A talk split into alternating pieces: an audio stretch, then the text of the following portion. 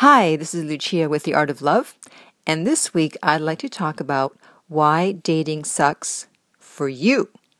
Because it doesn't suck for everybody. I know it sucks for a lot of people. It doesn't suck for me. I love it. Maybe that's why I've never been married, because I have so much fun dating that it's like, well, why do I have to get married? I'm having so much fun dating. And so I want to give you my point of view as someone who really likes dating and hopefully it'll make your dating a little bit easier. So, first of all, I just love meeting people, all kinds of people, and having different experiences. I've dated in seven cities, four countries, and two continents. I know it's a lot.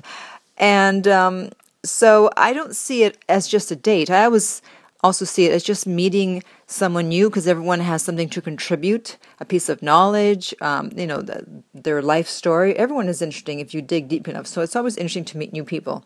So i look at it from that point of view first. And secondly i don't go in with an agenda.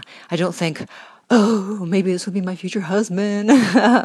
Oh maybe he'll be my boyfriend. You know i go in with no agenda at all. It's like whatever happens, happens. If there's chemistry, great. If not, who cares? Next. so it's not like you hear, uh, you know, people saying, "Oh, I have a date," and was like, "Oh, a date!" Like it's like this, I don't know what amazing thing, and they just put way too much pressure on themselves. Like, "Oh, I have a date. Oh, maybe he's the one. Maybe she's the one." It's like, all right, everybody, calm down. It's just a date. You're just meeting someone. It's like a meeting, except with a uh, hopefully flirtatious element to it. And secondly, um, so as I said, you know, I have no agenda, and so I'm not looking for the one. I'm not waiting for the one. And you know, what is the one? People think of the one, the one that what? the one that's going to make you happy, the one that's going to save you. You may not be thinking that, but it might be in the back of your mind, oh, I need someone to save me from my life. I'm not happy, so I need someone to save me. And that's what a lot of people are subconsciously looking for. They think they need someone in their life to make them happy, to save them.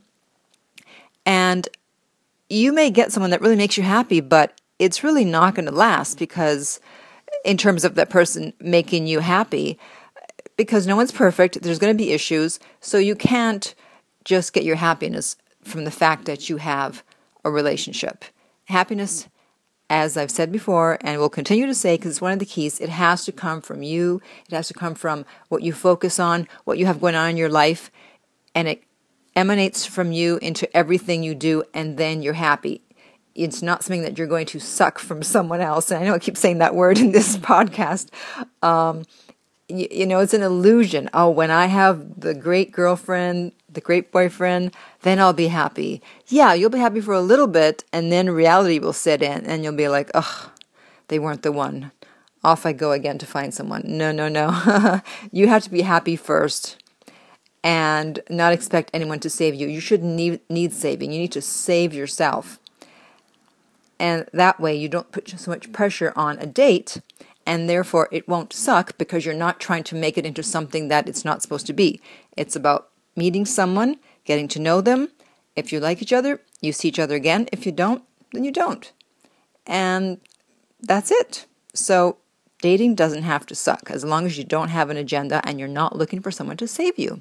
So, if you have any questions or comments, please place them below.